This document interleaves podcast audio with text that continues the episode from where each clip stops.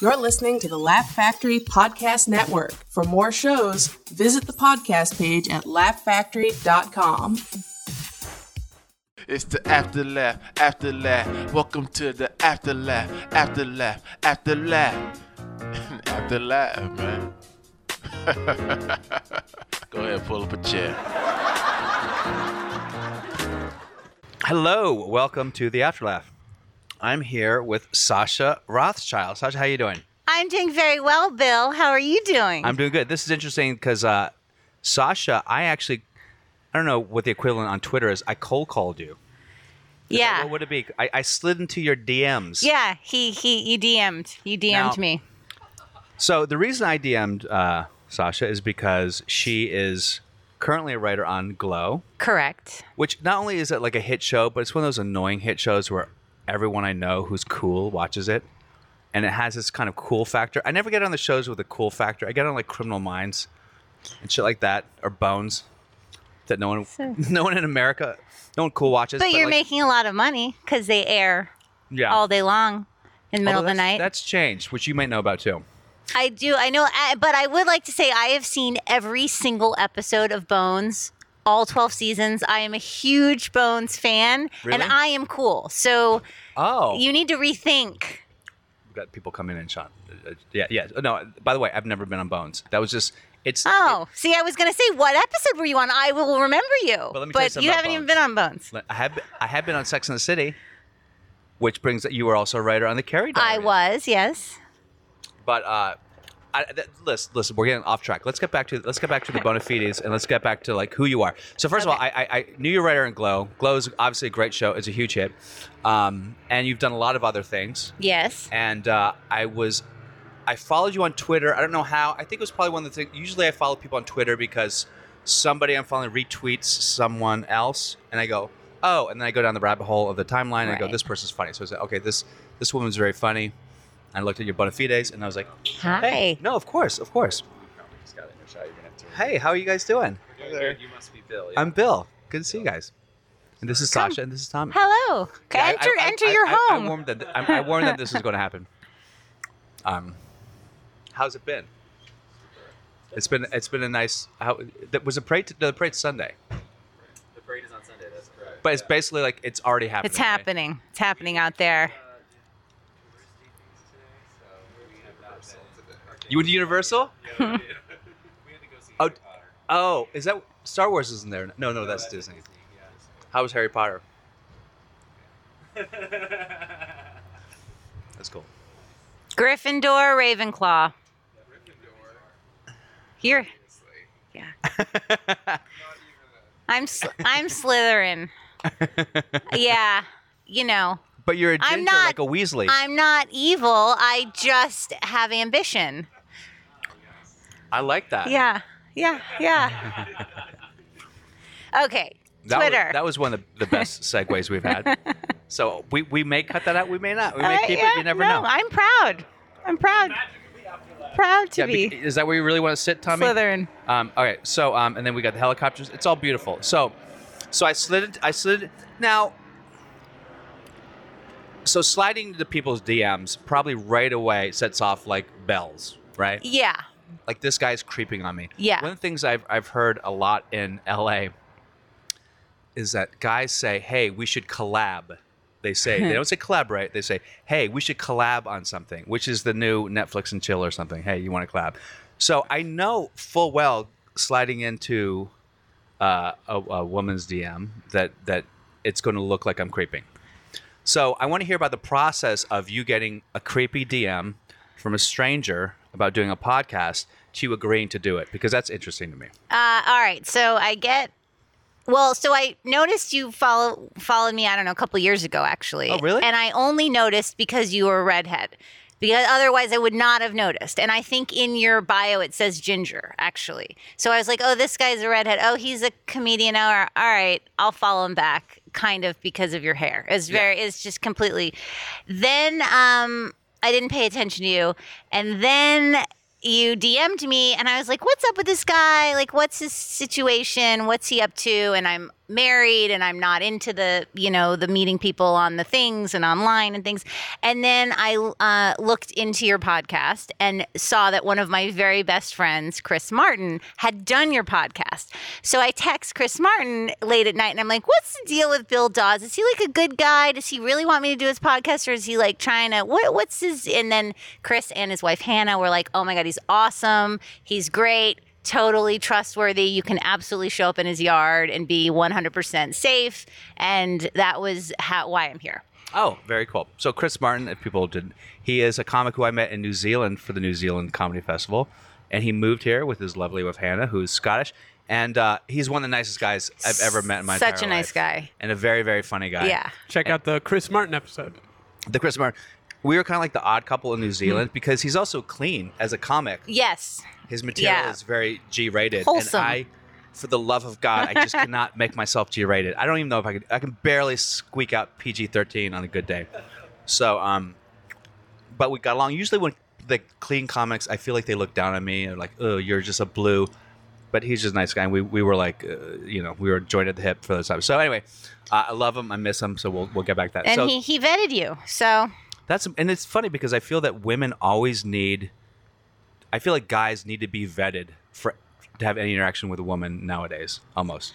I think that's true not even nowadays. I think it's just kind of the reality of if some random person reaches out to you, if you don't want what the random person might want, Yes. you need to vet that random person. Yes, of course, of course. It's always oh man, it.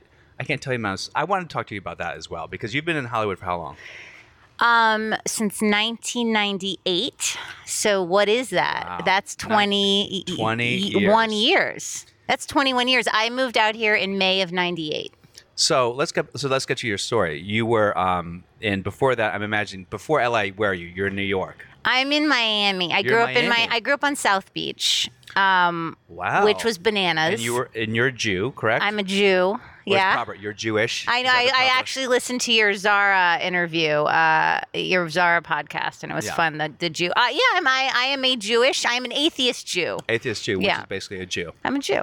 Yeah. Um, so South Beach, I imagine, is that a heavy Jewish population in South Beach? Uh, South Beach is heavily, yeah, a lot of Jewish families in Miami Beach. Uh, the the cool thing about Miami Beach is, and I I could be wrong about saying this as a as a whole, but I think it's one of the only cities in America that is all minorities because it's Jewish, gay, black. Puerto Rican. and Latino. Yeah. Not a lot of Puerto Ricans. Really, Miami? Interestingly, it's a lot of um, Cuban? Cuban, uh, a lot of Colombian, Dominican. Um, I guess there are some Puerto Ricans, but I feel like New York has a Yes. bigger Puerto Rican um, and Haitian, and there are very few like white Christian people in Miami Beach Interesting. and um, so it's sort of this city filled with minorities all making things fabulous Yeah. and fun So I want to ask you about Miami Beach because I've been to South Beach a lot to party, yeah and uh, everyone there is really beautiful. yeah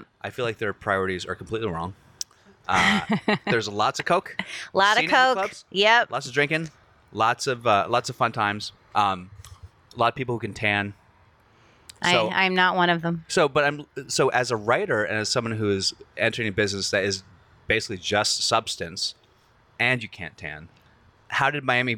How Hmm. did Miami Beach sort of galvanize your talent as a writer? Is it something that was despite that you lived there, or did it help you? Um, I think it helped me because I, um, well, one, I don't look like I fit in in Miami. I couldn't be in a bikini on the beach. I have already had sun skin cancer. I'm like incredibly sun sensitive. So I decided to go super goth because at least I would have like a look That's about myself. hilarious. So, So, at you know, what age you were like? I I started to get really into vampires when I was like 10, 11, and then uh, was at Goth Club starting at age 12 and had custom made fangs and only would write about vampires and um, really leaned in. And so I was a total weirdo outcast. Pretty much my whole childhood, and um, had a few close friends, but really was always like the person that was bullied and the person that was not. I was never like the cool person, and um, I would come home and tell stories about school to my parents, and my father's a journalist, and uh, my parents would say, you know, you have to write this down, or you have that's such a good story. And I think because I was so shunned growing up in this crazy city, Yeah. and but there was so much adventure to be had if you look around, like the obvious. Um, I had a lot of material Yeah. And, to write about. And did you were you a journaler? Were you one of these I was a journaler. I started keeping a diary from the time I was like seven, and I have all of them. You have all of them. All of my diaries stacked up in a closet, um, and uh, it's all Do written you go back down. and read them every once in a while? Well, so a friend of mine, uh, I'm going to plug someone else's show Yeah, now. Dave Nadelberg started this show called Mortified, um, where people get on stage and they read from their yeah, I've diaries. heard about that, of course. So he had this idea when I was hanging out with him and another friend who's a who's a comedian. This guy Matt Horowitz and uh, Dave had found this old letter he had written to a girl when he was 16. He never gave it to her, and he read it out loud. And Matt and I were dying laughing, and it was it was truly mortifying. And Dave was like, "This is a show." So I have all my old diaries. So I started going through them, and I started. I did the first, very first mortified show um, about I think it's like 15 years ago. We rented the okay. little room next to the improv, which is now The lab. The lab, but but 15 years ago it was like this little black box. We rented it and we got on stage and read from our diaries, and um, some of my diaries have become sort of infamous because NPR picked up one of my segments on This American Life, reading from my 13 year old diary when I do coke for the first time and I lose my virginity on a lifeguard stand and I'm like like partying in Miami and I'm having the best time and I'm 13. Um, and so that kind of actually being on This American Life helped get me a job writing articles for LA Weekly. So my diaries really helped my writing career. Wow, that's really amazing. Because I'm sure there are a lot of people out there who have diaries, and they don't know. And they're they're writer. There are lots of. I mean, I think a lot of people listen to this podcast are people who are interested in entertainment, but aren't necessarily taking the jump into it. Yeah. And they may at some point, or they may be considered. So I always, I'm always curious about the writer journey because it's different than the perf- performer Yes. journey. I think. It is, yeah. I think it's a very different. You're, you're it's very solitary. You Yeah. don't necessarily have out. You don't have immediate outside response. You Or can instant gratification Instant doing, yeah. gratification. Um, I felt from a very young age that if I didn't write it down, it didn't exist. Yeah. and somehow writing stuff down made me feel like I existed in the world. Um, and so I've always had, I needed to write it down. It was sort of Yeah. a compulsion that turned into a love that turned into a career. That's amazing. And did you know at a young age you wanted to be a writer, or you were just writing things down? I knew from a pretty young age that it was really something re- interesting to me. I would watch my father sit in his office for hours on end, just like typing away. And then, like six months later, there'd be a book or an article or in a magazine. And there was something so glamorous about that, even though there was nothing less glamorous than Yeah. sitting home alone in your sweatpants writing. And he probably had like But- an old Smith Corona typewriter. He had an old, I mean, he had a really old typewriter, and then I remember his first like computer.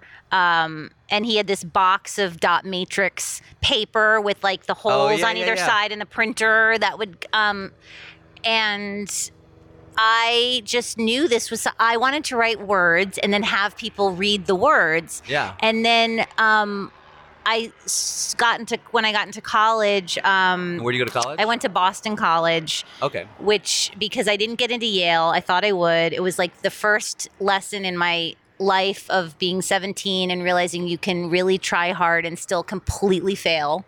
um, so BC was my safety school. It's a good school, but I didn't realize it was Catholic. I didn't realize it was so conservative. I didn't even look into it. It was just like my safety school that I would never go to because I was going to Yale.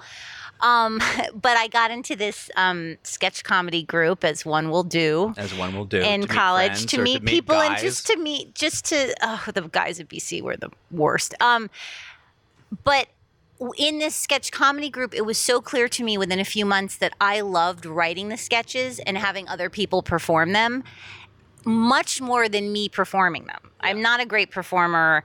I feel way less inhibited. I can write anything, but I'm not, it's just not where Yeah, but you have performed it just I have felt performed. really natural. It's you. not natural. I'm not great at it, and it was so empowering to he- hear really gifted performers say my words, and then an audience laugh at my words, and I Yeah. was like, "Oh my god, I'm like God!" Yeah. Like it felt like I was God Yeah. in that little So do way. you, do you ever feel that when you're writing stuff, and I always think about this with writers too, you have an image of a person. I mean, everyone that you're writing is some sort of extrapolation of someone you know in real life, usually, right? And you write the thing, and a casting director, producer puts someone else in it, and you're like, that person's not the thing in my head. And either they change your mind about the role, or you just go, yeah, they fucked up. I mean, m- both of them must have happened at some point, right? Um, I think I've been lucky in that usually when someone is cast that I don't originally picture, they actually bring something to it that's so much more and different and another layer than I was seeing. And I, I so I've had really good experiences. Yeah. In terms of of collaborating with the performer rather than oh fuck that person.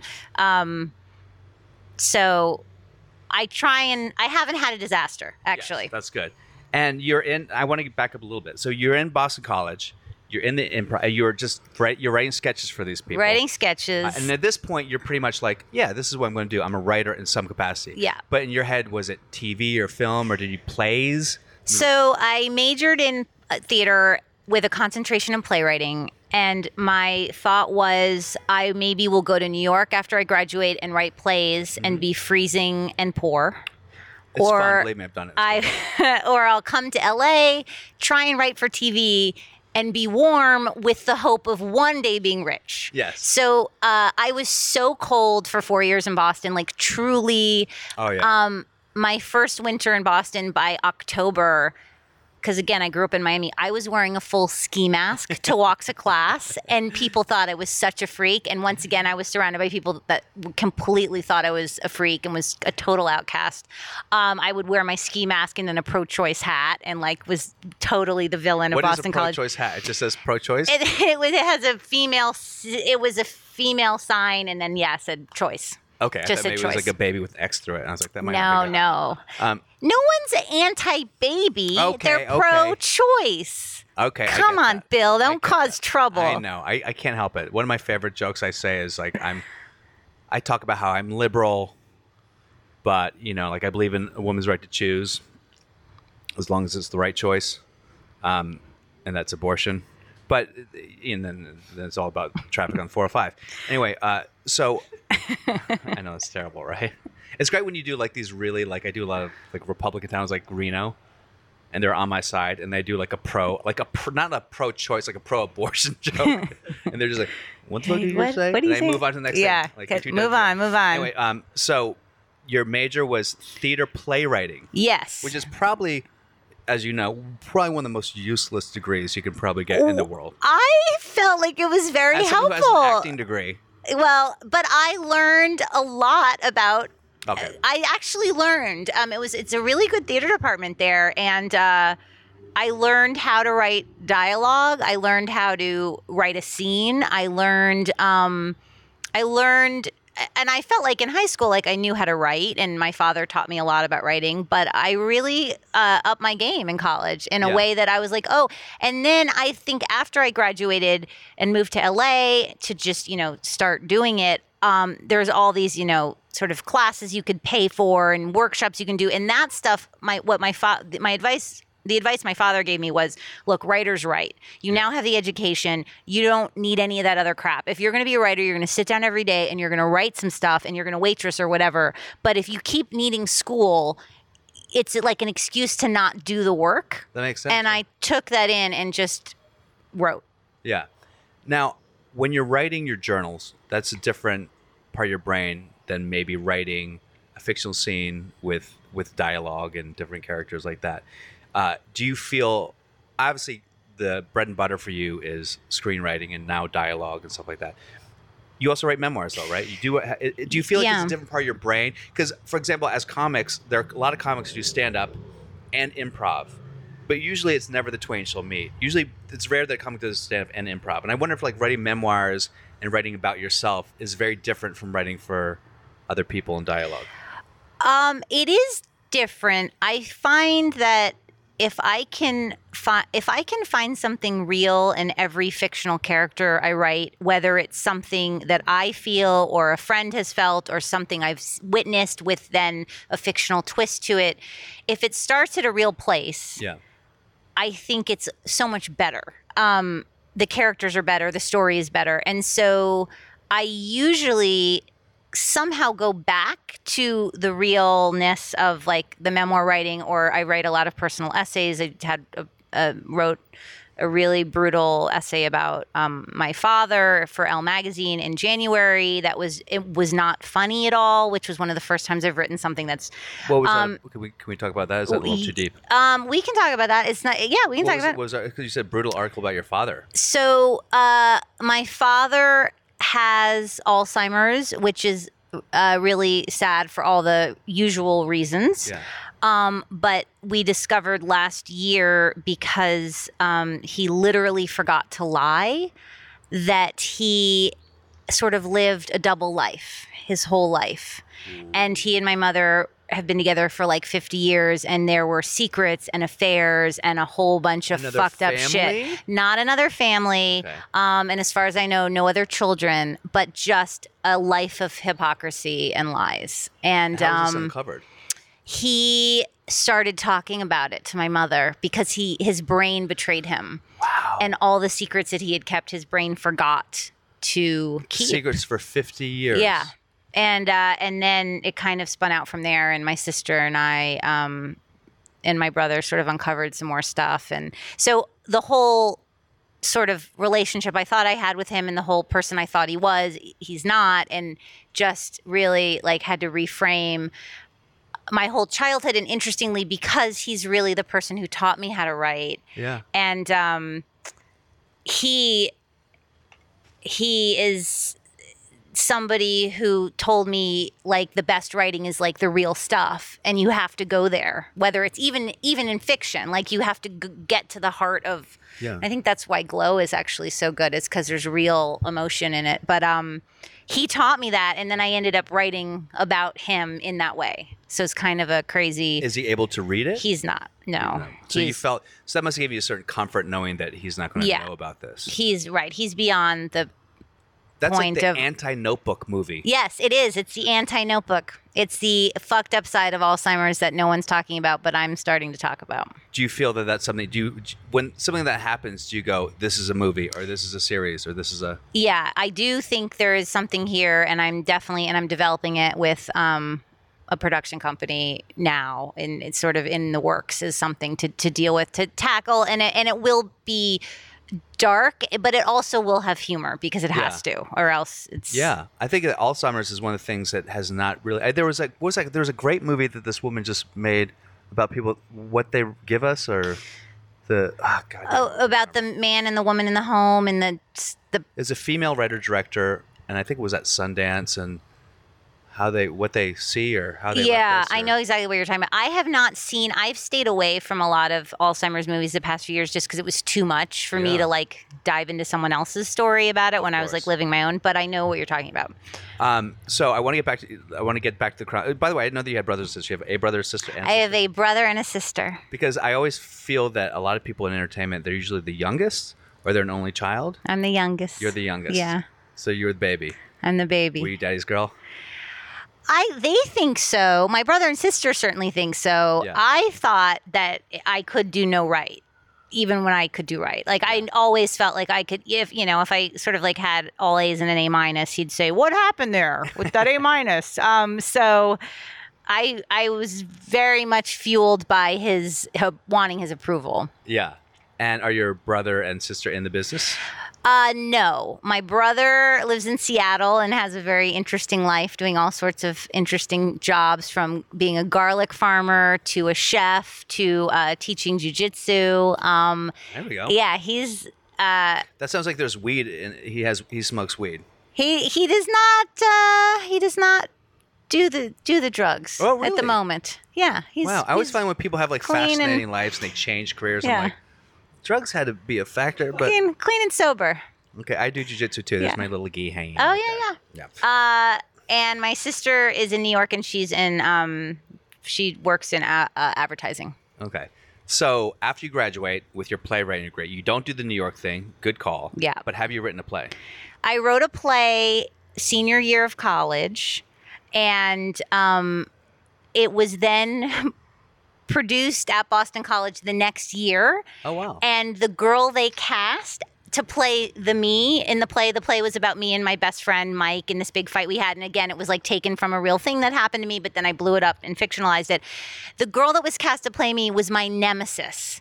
In oh, yeah, that's so and and I was so furious. I was like, "What the fuck? You're fucking casting her to play me? I fucking hate this girl." Um, and she was amazing. I went back the next year, and that's one of those times where I had to like let I had to realize maybe we maybe we hate each other because we're just Because similar similar. enough. Exactly. And she was great. Um, so yes, I had written a play. I came to LA, one way plane ticket. One way plane ticket. One-way plane it was Like I had forty dollars in my pocket. Did you have Did you have a job lined up? No, I had nothing. I had a little more than forty dollars. guy that you uh, knew? A I, I that you so my friend Allison, who was a sophomore at BC, and I became friends with her. She grew up in LA, and when I moved out here, I lived with her parents for the first two months to Okay. like get myself organized. Sure. And my first job was um, waiting cocktail waitressing at Q's Billiards in Brentwood, Which is what your dad's advice was. which is yeah, get the job. get the job. and and was that- it was it a cocktail waitress in Q's? Is that Have a- you been to a- Q's? a Oh yeah, it's pool hall. It's a really douchey pool hall in Brentwood. Have So you- it's like a fancy pool hall. It's not like sawdust. no, it, yeah, it's fancy. It's fancy. It's like I don't know who go. It was a bunch of like um like college guys from uh, UCLA, UCLA. would go and play pool Kind of and hipsters who are like, hey, we're rich, but we're playing pool. How yeah, is that? it- but yeah, drinks were pricey. One of my jobs every night was like at one. 55 a.m. I had to play "It's Closing Time." Yeah. That's like every night, and I st- I hated that song. yeah, yeah. yeah. Um, was this a job that you felt like, hey, this is what you need to do, or you're like, I'm slowly dying inside doing this unless I get saved? I wasn't slowly dying yet. I actually had a lot of fun cocktailing because I'm pretty extroverted and I got to meet people and I got to be on my feet. And um, then through a series of events, I ended up being Craig Kilborn's assistant when he moved from the late late sh- from the Daily Show to, the the, late to oh, the late Late, show. Yeah, how does that happen? So I had a general meeting at Universal um, Human Resources. And then a few months later, while I'm working at Q's, I get a call that Kilborn is moving in, taking over for Tom Ferguson. No, not Tom Snyder. Tom Snyder was way yes. back then yes. um, and needed an assistant. And the line producer was interviewing people. So I went in and I, and I interviewed with her and I got through that interview. And then I interviewed with, Craig. And uh, I was like so excited because he's famous and. Um, and I remember after the interview, I said to him, "I have." f- He used to do these five questions on the Daily Show. That was like the end bit where he do. It doesn't That's matter. Right. He was he was the guy. He was the original Daily, Show. before Jon yes, he was the original Daily Show host. that's right. So his whole bit was five questions at the end of every interview. So at the end of his interviewing me, I said to him, "Craig, I have five questions for you," and he thought that was just delightful. So I ended up actually getting a job. Um, I didn't. I ended up being the executive producer's assistant and not his assistant, but I worked closely in late night for a solid year.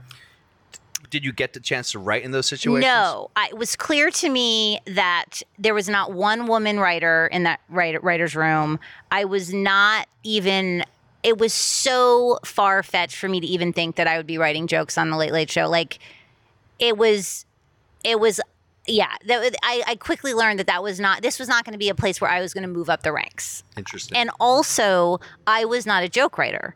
I knew that although I had one joke that I wrote and they did air, Craig said the joke. What was it? It was uh, Ben and Jerry's had come out with a new flavor ice cream, and the setup was Ben and Jerry's new flavor of ice cream, um, called oh fuck, uh, what was the punchline? Your first joke, you don't I remember. know, I know, I know, but it was corn and chocolate. Heinous anus. That's what Heinous the, anus. called heinous anus with corn and chocolate. I like that. Chocolate with That's corn. good. Chocolate ice cream with corn. Heinous anus. That was the yeah. Tommy's gonna steal that later. You can have my heinous anus. That was uh that was my first yeah, that was my first televised. That must have felt great. It was really exciting Of course, they, they'd pay you for the joke. no, they didn't pay me for the joke, credit. but he would put me on the show a lot and make fun of me, like, "Oh, have the assistant come out." Um, and I, so I was often on the show that year, and because it was an after show, I got paid like a like a lot. I got paid like five hundred and forty dollars every time I said like a word on TV Yeah. or whatever it was, over your- four you know, your words little or headset, like, hey, Craig, yeah, sorry about that. they did bits where there was a whole bit where he would read from his diary and it was the dear diary segment. He would do it every friday Yeah. and i was the voice in his head because i sound like i'm 12 so the joke was that in his head he's reading his diary he sounds like a 12 year old girl. So things like that where i ended up um, it was great because i ended up making a lot more than just an assistant because i was getting but after a year i realized i'm not writing. I've been in la a year I've learned a lot here, but this is not a place I'm going to move up. And I quit um, because I needed to start writing more. And so then I got a job cocktailing at the improv. Okay, And that was where I worked for years. And it was, that's amazing. Also, it just it, it takes a lot of courage and belief in yourself to quit a regular job, a salary job that you're making decent money at, to say because I want to write, I'm going to wait tables at the improv. yeah. It, it yeah but i felt like well my alternative was to be in some be be in a job i wasn't really going to get me to where i wanted to go. and i know but it is it's a scary thing to know that you come to la it could take a long time but if you're going to make it doing the thing you want to do you've got to have the time to do it. Yeah, and your parents were supportive of you this whole time. very a big- supportive yeah, totally supportive. They're like they were supportive but also um, you know you're a grown-up now and pay for your own dentist you know Yeah, but yeah, yeah. they were uh, they were very supportive of my like c- creative career path Now, I don't want to go too off topic with this, but you were a cocktail waitress at the improv. What comic did you have an affair with? Go. Because every waitress had an affair with at least one comic, every server. Uh, my guy has left the comedy business. you can name him. And is uh Bill Cosby. I'm kidding. no. Uh You don't have to say. I can't say his name, but I did. It, I wouldn't call it an affair because I was single and he was single. Well, so like I a mean. dalliance. So we had a we had a thing. He um he uh yeah. I will just say this. I um have not dated any wait uh, servers. God, I keep saying, I keep correcting myself. I have a daughter who's incredibly PC, and she's always um she's always every time I say something that's not on the What are like, you? What are we supposed to wait say now? server. A server. You can't say waitress. apparently not. Oh, okay. I- I didn't know that. I, it feels like server would be a much more offensive term. Mm-hmm. like they're trying to get rid of the word owner for for uh, people who own basketball teams or own football teams because obviously the Oh, right. the plantation metaphor is there. Yeah. Um, anyway, so uh, I I was I I hooked I was dated. What's what? I gotta run. Okay, thank you, T. Thank you, buddy. Nice to meet you. She's great, right? Yeah. She's so much. She's so much better than you said she was going to be. Why? Why did you say those lies about me? All right, have fun. You're going to do a mic, Tommy. Yep. All right, have fun. Do you need some more caffeine? Take an Okay. orange, the orange Do you one. want? To, do you want a joint? Okay. I knew it. Those are the most expensive ones. Don't take both, you motherfucker. Okay. We're gonna edit this part out. Probably not. But anyway. Just talking about marijuana. I already forgot what we were talking about. uh, so ha- dating, dating a Oh, cocktail and- and- waitress and I at a dated comedy one club. cocktail waitress, and Jay Leno wrote about this in his autobiography. As a comic, if you're able to pull or hook up with a waitress, it's the biggest validation. Yeah. because they see everybody. Yep. they see every comic. So if they hook up with you, you must be doing something. Good. Yeah, you're- you must be funny. You're funny. You must be. Yeah, no, he definitely he he got a lot of points for that, and he told everybody. oh, he did. Yeah, yeah, he was very excited to tell everybody, and actually, I ended up. there was a bartender also there that I ended up with, and the way I sort of started talking to this bartender was, I asked him the comic's first name is Rick. I said, "Is what Rick is saying about me? Does it make you want to sleep with me less or more?" That's hilarious. Because I wanted to know, like, is he saying like, "Oh, was, she's awesome," and it was, or she, he's saying like, "I wanted to know," and that was my first sort of real conversation with this bartender that I ended up with for a very long time. Oh, then you were like, okay, so it must have been good feedback. Yeah, it's good. It's good. Good feedback. Um, so as, now as you're as you're doing this, do you start hitting the writing with uh, you know the feet running on the ground, and you're writing just spec scripts? I'm writing spec scripts. I got an agent pretty quickly, and I By thought, way, just, just for the dumb, not the dumb people, the people who are uh, a spec script is basically uh, explain what a spec script is for people. So a specs so specs mean two different things for so a movie spec script means you write a script for yourself without getting paid by a studio and then you go and you try and sell that script to a studio. That's a movie spec. A lot of movies are written on spec versus pitching it, getting paid by the studio to write it. A spec TV script is something that's sort of dead now, but it used to be you'd come to LA and you would write a version of an episode of a show that's popular to get read to try and get a job to show you can mimic the voice. So, like, I wrote, because it was 20 years ago, I wrote a Drew Carey, mm-hmm. a Just Shoot Me, a South Park, and then Whoa. I wrote a, my own original pilot. And so you had to submit spec scripts to show you could mimic someone's voice. And then it was good to have an original pilot to show that you have your own voice. Yes. And then hopefully an agent will sign you and then try and get you staffed. yeah. Um, so I started with those. I got an agent quickly. I thought, oh my God, I've made it. Um, that was in 1999. And what my agent said to me then, which is incredible, she's a woman at a small agency but reputable, she said, um, never suck a guy's dick for a job, but maybe let him think you might. And that was the advice in 99. Like, don't do it, but it's not the worst idea to kind of.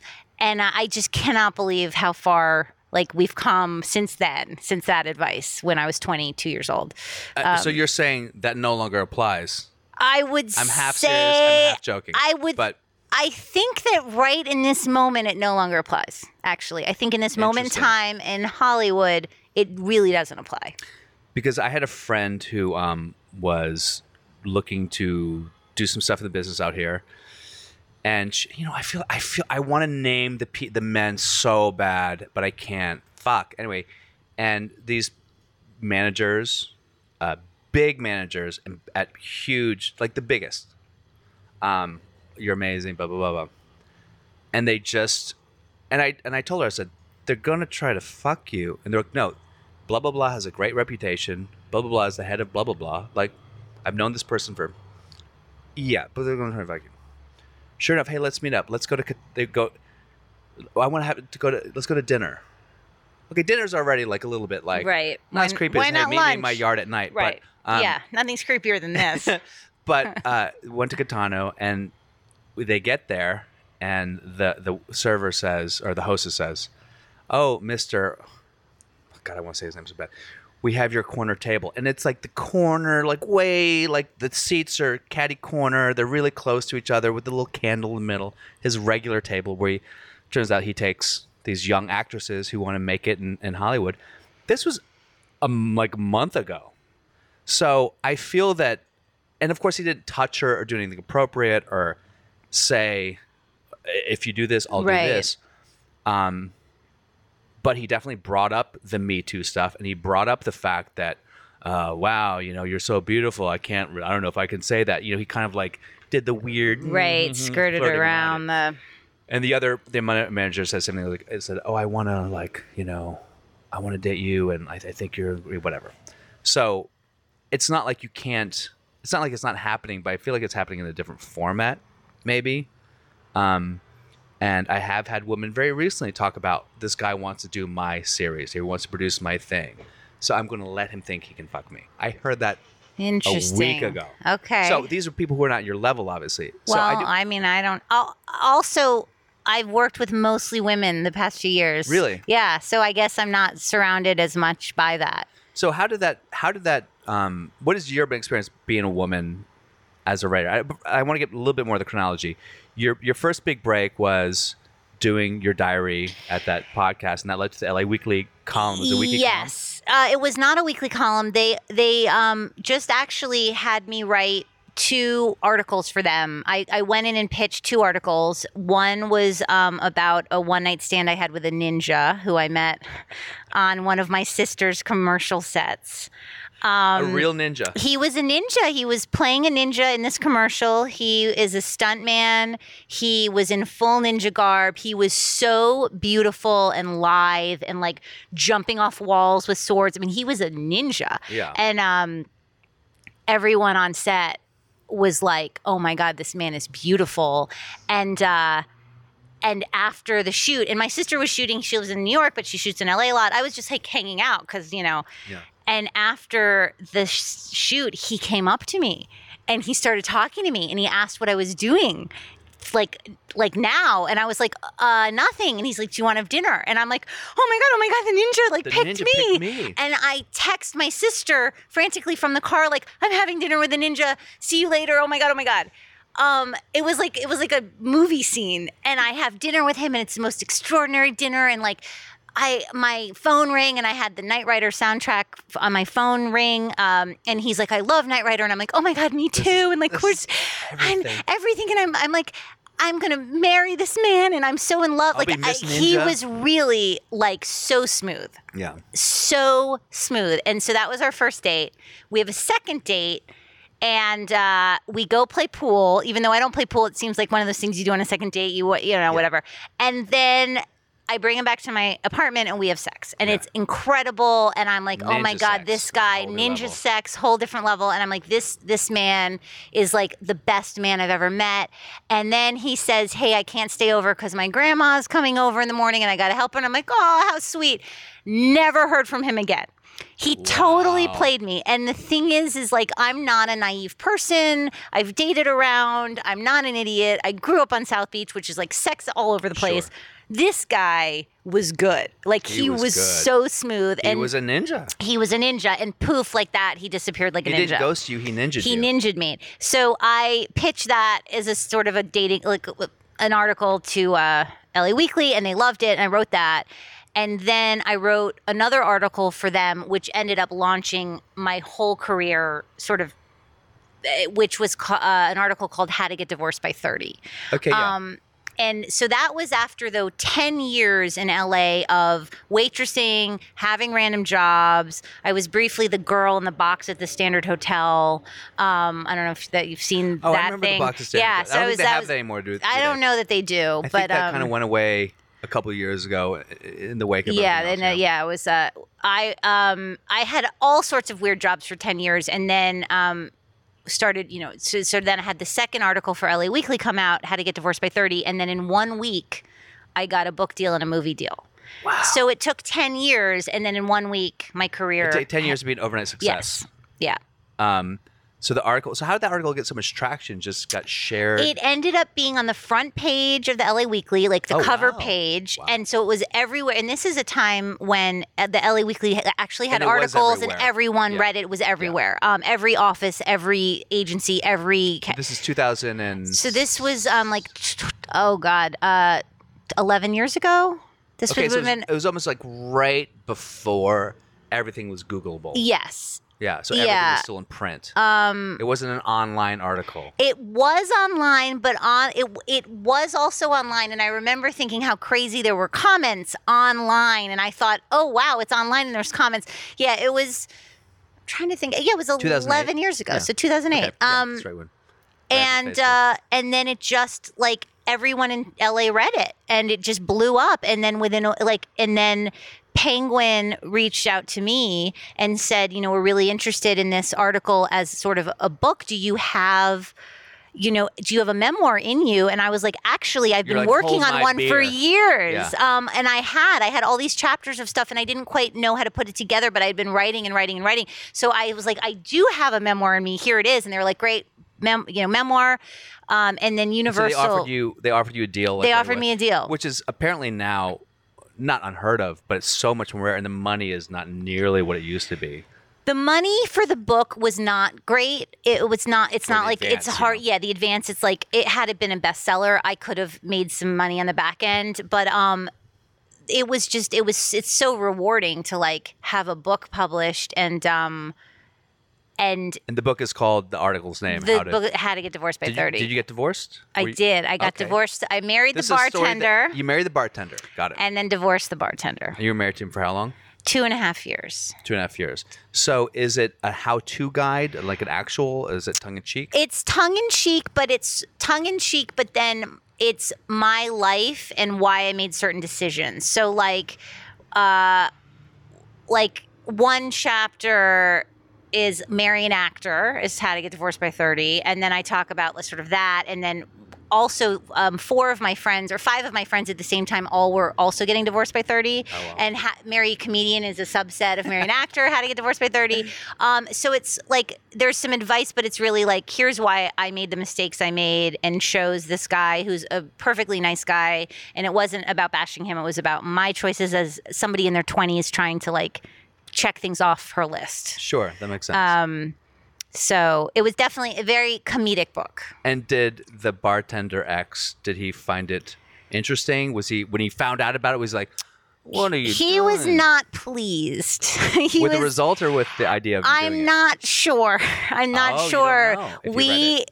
I don't know if he ever read it. We. I sent him uh, an, a copy before it came out because I didn't want to blindside him. Um, and I don't know. I don't know what his feelings about it are. Um, I don't know. I have a, a quick sidebar story. I w- was dating this woman, great woman. I have nothing bad to say about it. She was writing an addiction memoir, and um, she didn't know how to end it. And it's a, I couldn't even read the addiction memoir because this was a girl I was dating, but it's pretty pretty nasty. And she needed, but she needed. You need. You always need a an ending of hope and renewal.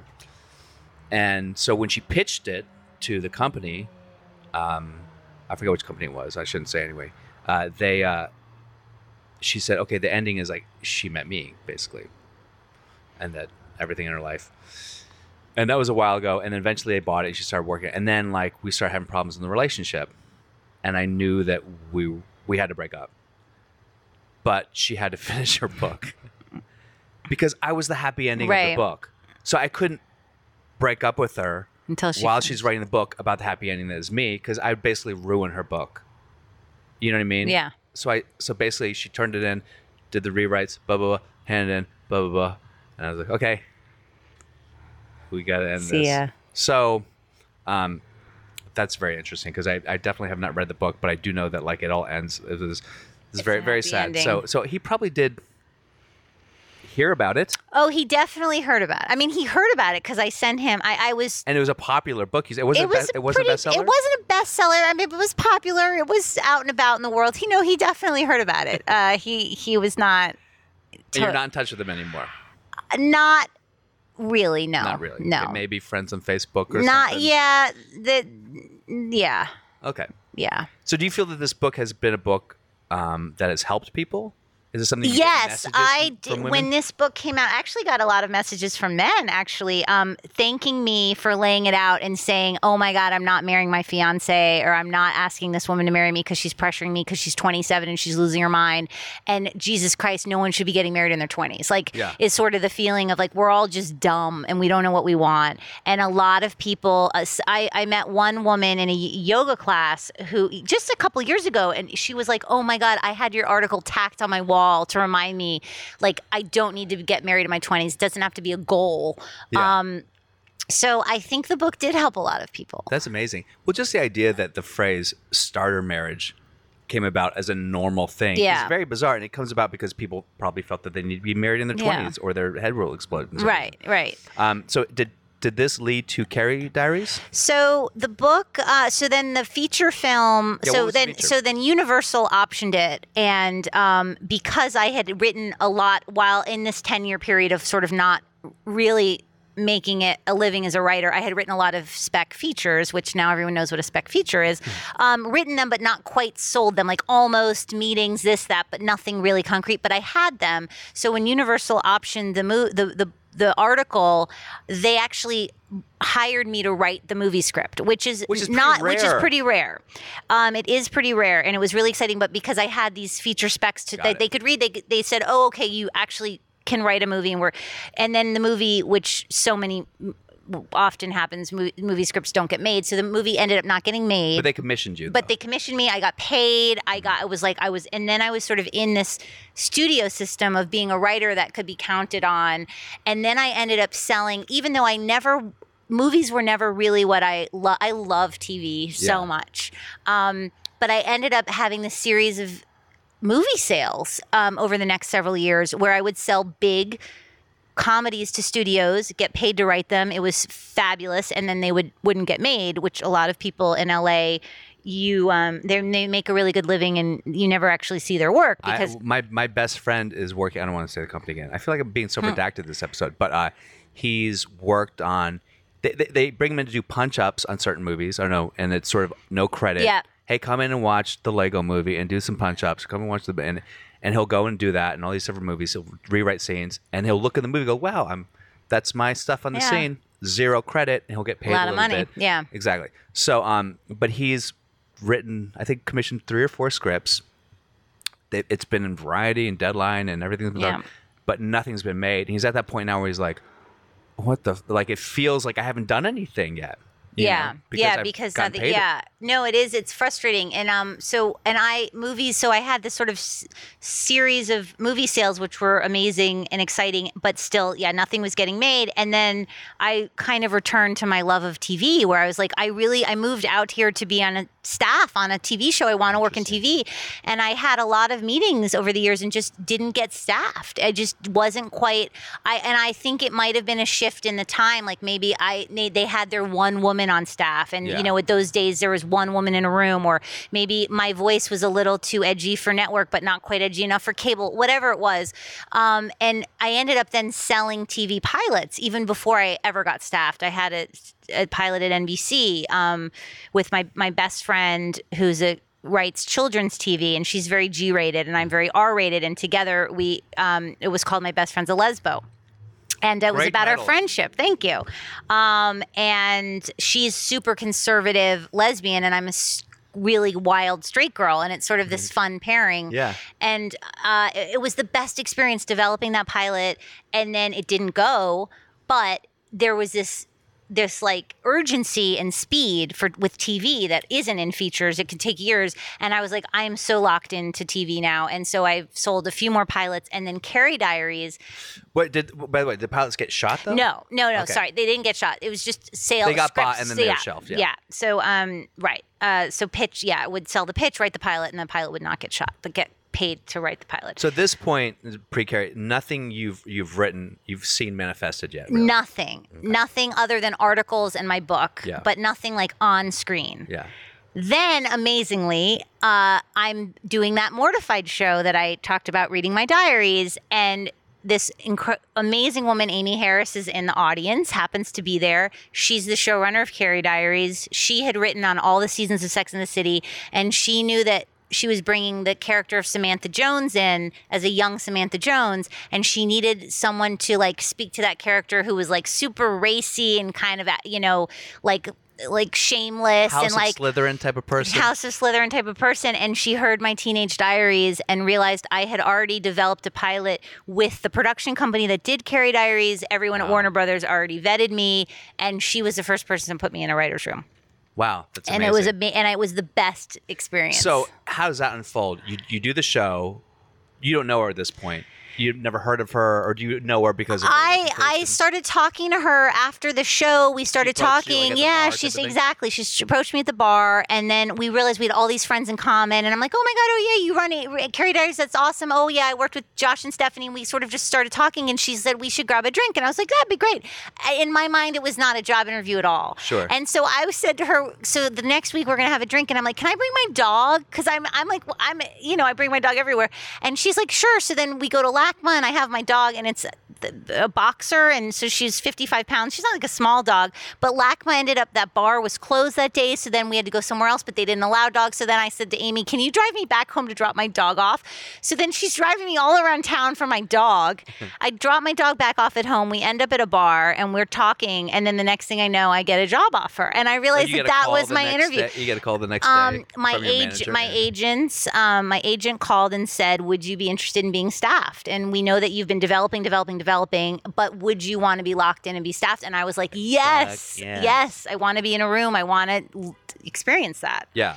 And this was so Carrie Diaries was 2012. 12? Yeah.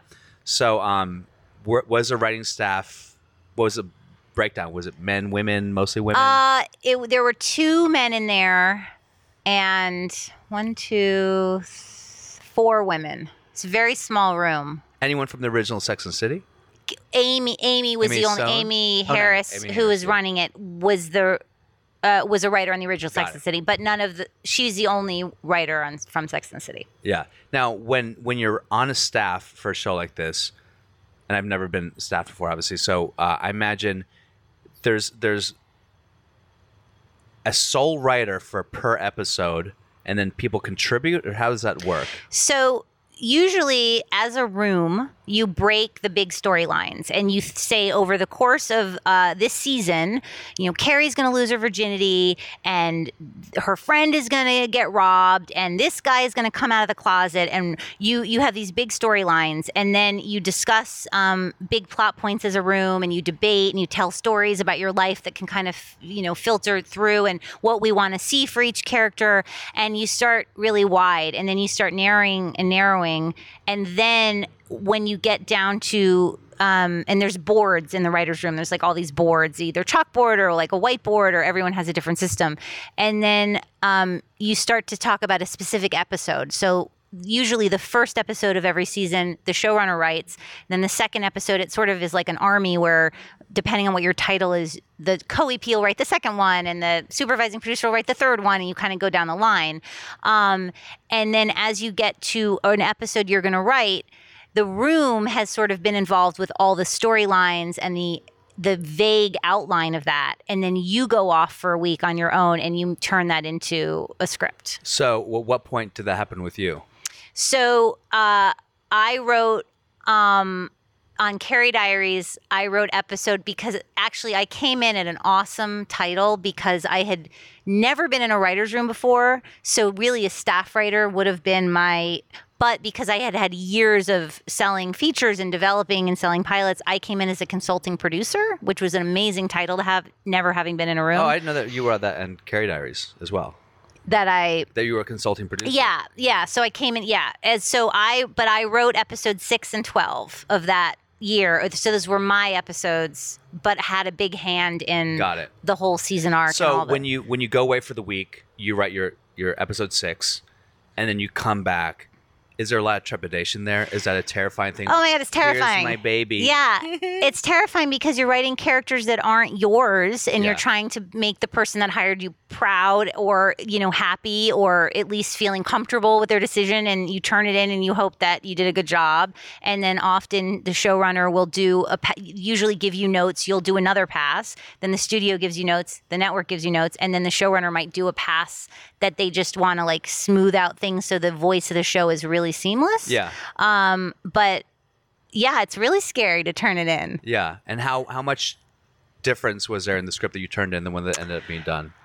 That episode was pretty, actually, uh, there weren't many changes. It was a really amazing, yeah. great place to start. Yeah. Um, And it was the episode that Carrie, as a teenager, first writes about sex in her journal. Yeah. So it was very personal episode for me to write because I wrote so much in my journal and Did you because go I- back to your journals? I Oh my God, did. I went back. line? Yes. So I once again went back to uh, something I had written about my high school sweetheart, um, and I put a line about him in the in the show, and it's in the show. It Oh, made that's it. It made it to the final edit. Yeah. And Carrie Diaries was about what three years? Two worth? seasons. Two seasons. There's only two seasons. I remember when it came. I was in New York, and I felt like it had so much momentum and word of mouth. Yeah, it it? had a huge fan base, and I think it was the timing of when younger people were shifting away from watching actual TV, and the Oh. numbers weren't being factored in of all the young girls that were watching on laptops or computers or whatever. YouTube like was kind of coming YouTube- up a little bit yeah, then, too, and um, because our ratings were not great for the actual like Nielsen ratings, And the but it- reviews this were amazing too. yeah, the Yeah, reviews were really all that. good. It was it was a really like delightful show. Yeah. So when that ends, and that probably was a shock to you.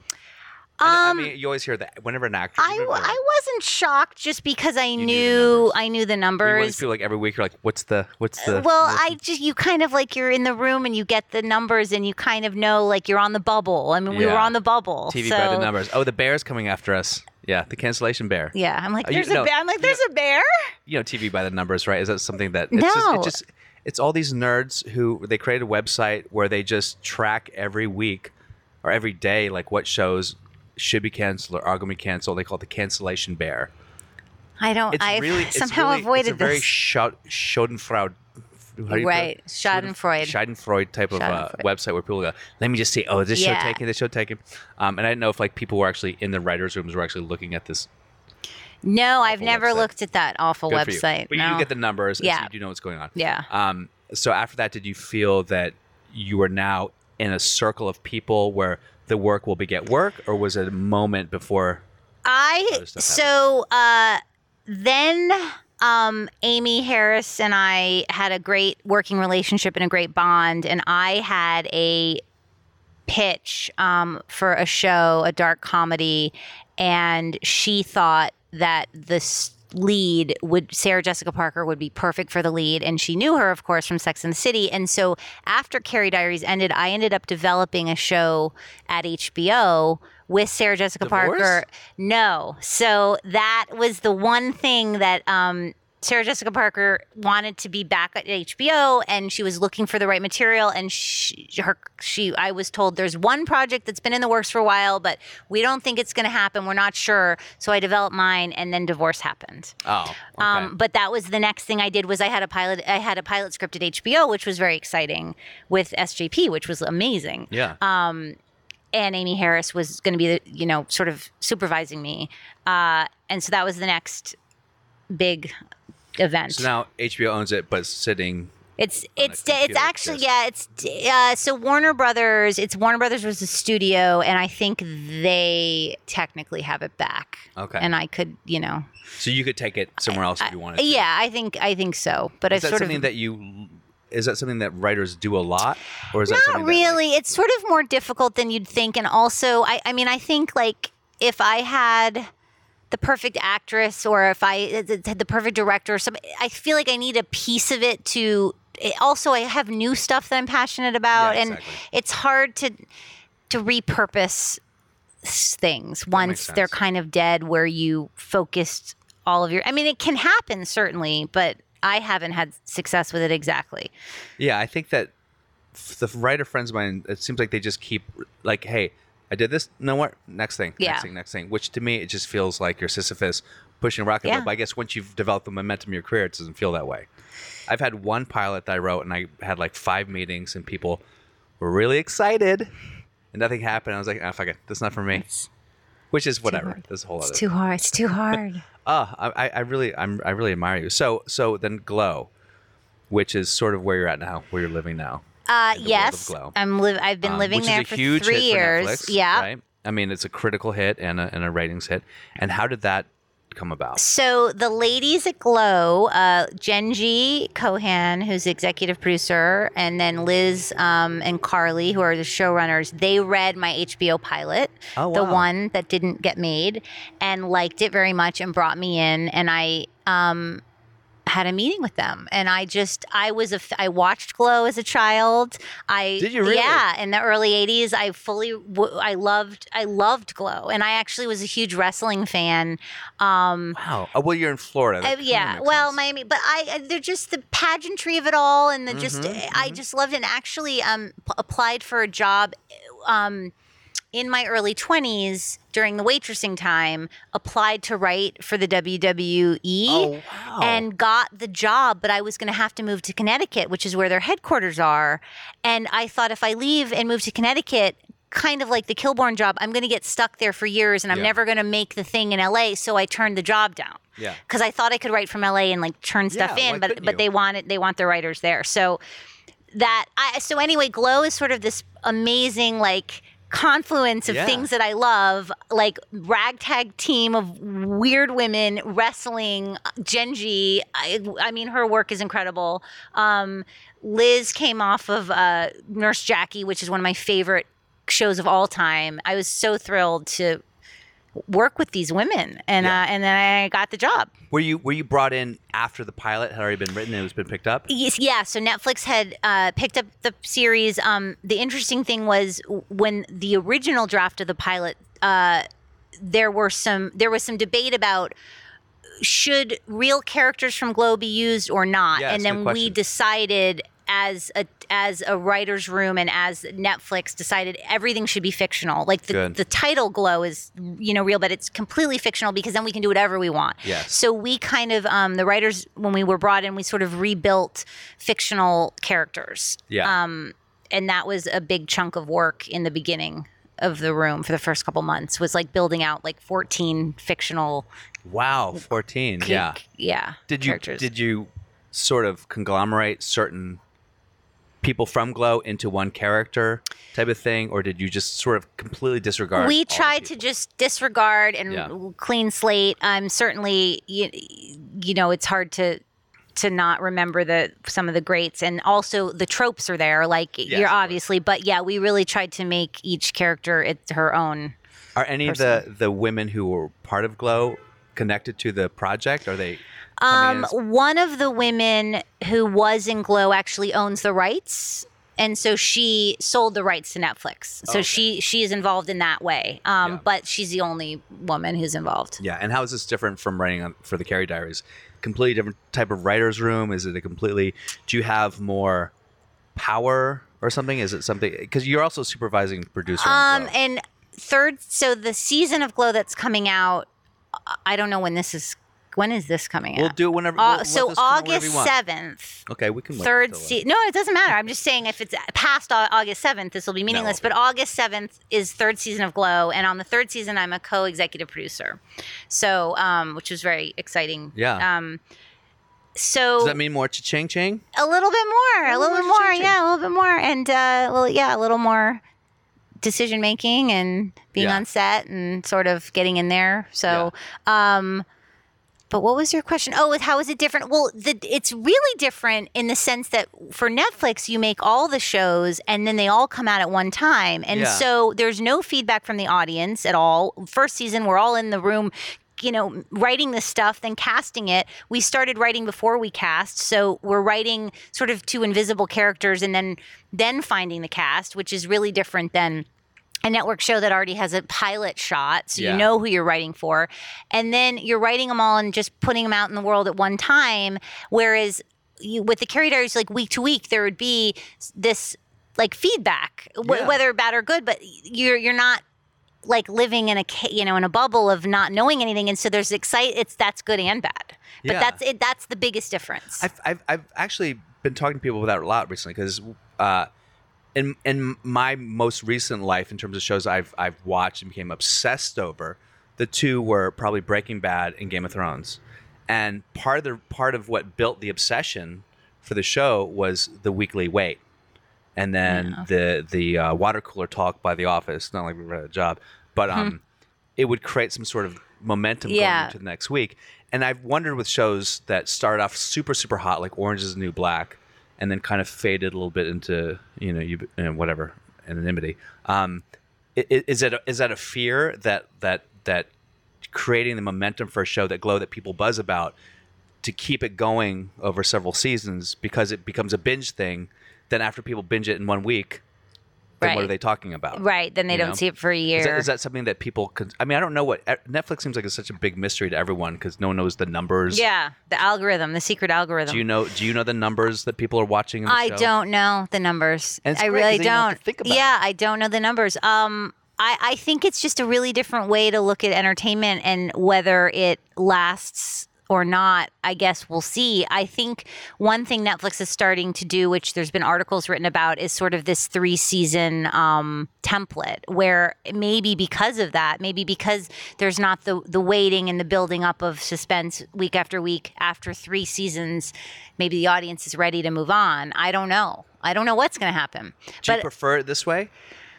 Do you think this is the future of? I think television. this the fu- I think the future is uh, absolutely instant gratification. I think the the thought of having to wait a whole week to watch some, the next episode is so outrageous to so many younger people that have never had to do that. That that I think this is he- here to stay.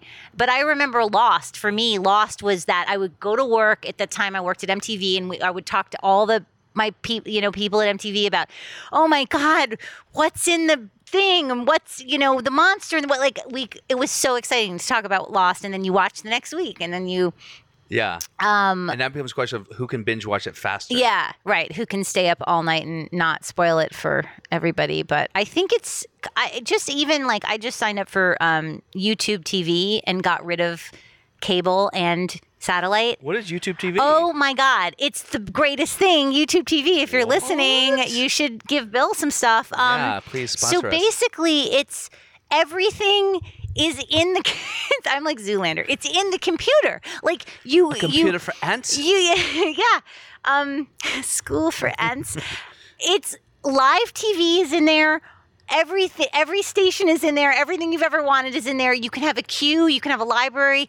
It's fifty dollars a month for everything, and then if you want Showtime, it's extra. Um, th- like, but it's the best. And then the app isn't. I think it's the Apple app or so, the Apple TV app or something to get it in the TV. I'm really like I'm Zoolander. so confused because it sounds like it is it part of Apple TV or is it separate from? Are YouTube and Apple are they fucking now? Is everything I don't know. I corporate? can't. I think you can get to YouTube TV through another device. You just have to get it in. you know, when you turn the TV on and you like click a thing, like this is the this is Turn on the TV, you click a thing. like Netflix and like Hulu and then Yeah. Apple TV Oh, so and well, then there's YouTube. there's YouTube TV. Is so a there's thing that you can YouTube click. that's separate from YouTube TV. yes. Got it. Yes, YouTube TV you sign up for and you pay fifty dollars a month and you And get it's everything. Everything. You get live TV too. Live TV, yes. That's really good because Hulu Hulu has the live TV thing too, and I started fucking with that. But then I was in New York and I tried to log in. They're like, you can't do two plays at the same time. And I called up oh. Hulu and I told them go fuck themselves. Oh. Yeah, but you should at least have two places. Yeah. Yeah, So- look into YouTube TV because it's made me very happy. um, You've been And- talking about your amazing career, but the most excited you got was talking about YouTube TV. Yeah, and then I did this movie, and then they get, but YouTube TV. I okay. I'll try and be more excited about me. I am very excited about my career. I'm very excited. Yes. So um, that's everything's really amazing, and I wanted I want to ask you about uh, casting Marc Maron. Uh, Was he was he uh, always the decision for that? Was he a choice? Because he he's he I've opened for Marc. He's an interesting guy. He's obviously a legend in the comedy Yeah. community. Um, he is a curmudgeon to say the least. Um, so uh, how did that come about? So Marc tells this story uh, it, on one of his podcasts. So I, I am saying this knowing that that this is a story that he is told. But um, we I I sort of vaguely knew Marc when I was cocktailing at the improv. He wasn't an improv guy, but I mean all those guys were Yeah, around, so I sort of you know knew him, and yeah, knew he was sort of a grumbly you know jerk. And um, so when we were casting the pilot, we we like find out that Marc Maron has submitted a tape, and we're like. Why? We didn't ask like we didn't ask him for Marc to submit a tape. This is ridiculous. And um and then we like we're like fuck it, let's watch the tape and like see, you know, if Marc Maron can act. And we watched it and we were just silent at Yeah. how good he was Yeah. and how he embodied this character so so clearly. And then we kept talking about Marc Maron, what he's going to be the he's going to be an actor. Like what is what is happening? Like, and every time we started writing more scripts, even before the and we brought like every guy in Hollywood in for this, but Yeah. couldn't we started writing to Marc Maron's voice in that casting Without even tape. knowing that you were doing it, We- or you knew that you were doing just it. Just we started being aware each of us separately would be like oh my god i'm actually writing sam picturing marc and everyone sort of we all realized we were doing that and it became completely unavoidable it Yeah. became so clear to us and what i realized is how amazing of marc to submit like to not have too big of an ego to submit himself to something because so many people are like actors in Hollywood, you know, will be like, I'm I will, only." I, I'm offer only. I'm not going to audition this and that. And how awesome for him to take the leap to submit himself. Yeah. and he was undeniably perfect That's so and cool. a real joy to work with. And um, Was he a fan of Glow as a kid uh, when he was younger? I actually, I'm not sure I if mean, we've wh- ever. wh- did he submit through an agent or like his his manager had read the pilot and was like, "Marc, you got to see this it. character." Yeah. Um, and then he just really understood that for it, yeah. character. And um, the amazing thing about working with Marc is he is so respectful of the scripts and the words. He is there to act. He is not there to rewrite. Or try to he is not there or- to try and do stand up. And um, we often will say, Marc, do you have like a, a an, an option or a joke you want to throw in? Um, because we want what he has to say, but he is so respectful of that. We're writing the show, and that his job is to act this character, and it's incredible. Um, to just work with somebody that's not trying to like uh, you know Yeah. push their own way in and I, I just love that about him That's amazing. Has he been nominated for an Emmy for that? he first season was nominated i think for oh god i don't remember he was nominated for sag award first season Uh-huh. uh second season he was not nominated uh, well emmy nominations for second season haven't even come out yet they're coming out in like a month um but he, yeah he got a ton of attention first season Yeah. No, he's great in it. Um, and I guess we yeah we'll see about Emmys. It's weird because the way the timing works is Glow third season is coming out right after second season Emmy announcements will be made. So it seems like so long ago. yeah. but- yeah. And do you have a? Do you want to be a showrunner? Do you want I to be? the- do, yes, I do want to be a showrunner. That is my goal, and um, I am developing now some things that will, if they go to series, I would be the showrunner. And so do you feel that you have a knack communicating with actors and?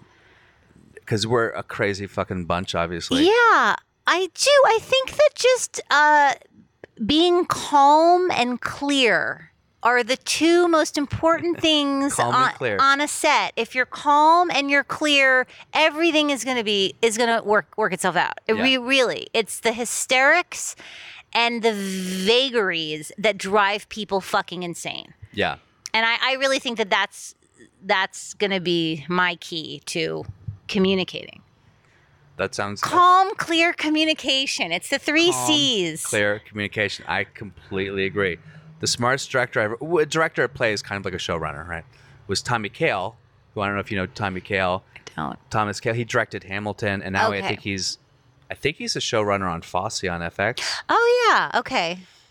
He's the smartest human being I've ever met, and he would just, um, whenever I would get, you know, emotional or bitchy, as I may happen, because you're doing a play for eight months. Yeah.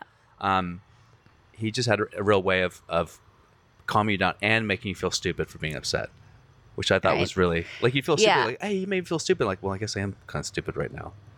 Yeah. Um, yeah. It's a good. It's a good way in. It's just like, come on, guys, you're acting. Like, yeah, it's, it's let's you know. Yeah, and it must it must be um fun because you're getting the instant gratification of kind of like being on the fly and stuff, and also writing the show in the background. So it's kind of kind of Yeah. combines everything that you've ever done. in your Yeah. life, you know. It and uh, yeah, uh, the character of Melrose on Glow is very much like my girl. Like she's sort of the me Yeah. of it all, and. uh Jackie, I don't. Have you had Jackie Tohn on your podcast? I would love to. Jackie, you got to come Jackie. to the Weird Yard here. um, Weird Yard. she's a great stand-up, but uh, Yes, she she, um, she and I bonded in a way that was because because Melrose was so me, and I'd be like, "Come on, Jackie, just fucking be Melrose, don't be Jackie," and she'd be like, "You're right, you're right," and she would immediately click in. Yeah, yeah. Um, and so that sort of that's fun to like just get to the heart of the actor of it and get rid of all the other insecurities or whatever.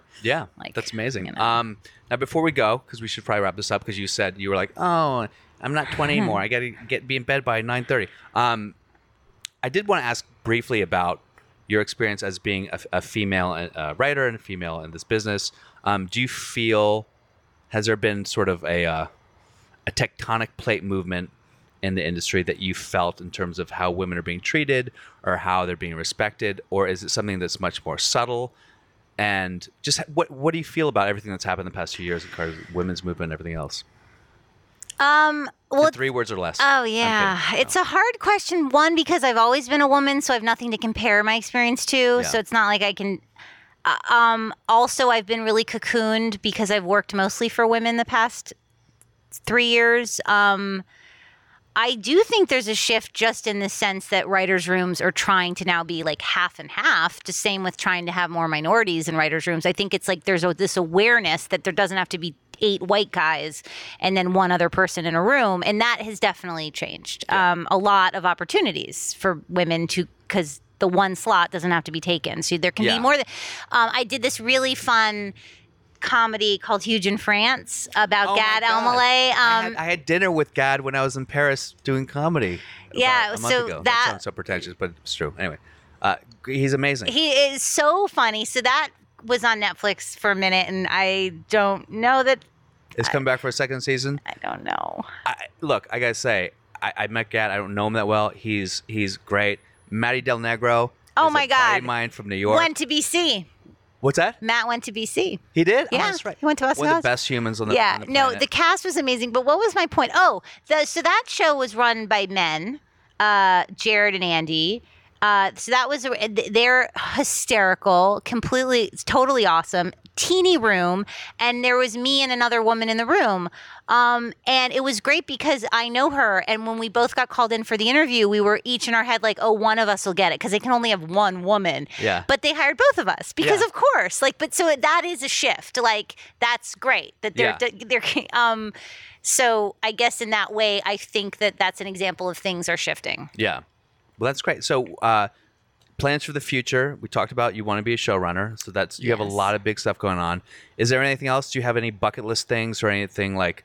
I don't want to say ten year plan, but if you go, this would be sort of the pie in the sky thing for me. um i have just had so many different versions of dark comedies about my family in different selling them in this way and selling them in that way and almost having this and that is my ultimate goal is to have a show sort of loosely based on my very interesting and fucked up family Is there a movie that exists in the pantheon that you look at and go, this is the best corollary to what I want? You know, there must be a movie that you look at and go, uh, they did they they told their story so authentically. Yeah, it. I'm sort of like it would be like Schitt's Creek and Royal Tenenbaums Got it. combined would be like such clear characters and messages, and I think those are two good examples of what I would want to be going for, yeah. family wise and comedy wise. That's amazing. I'm sure it's going to happen. And we had so much. We were going to talk about lower back pain.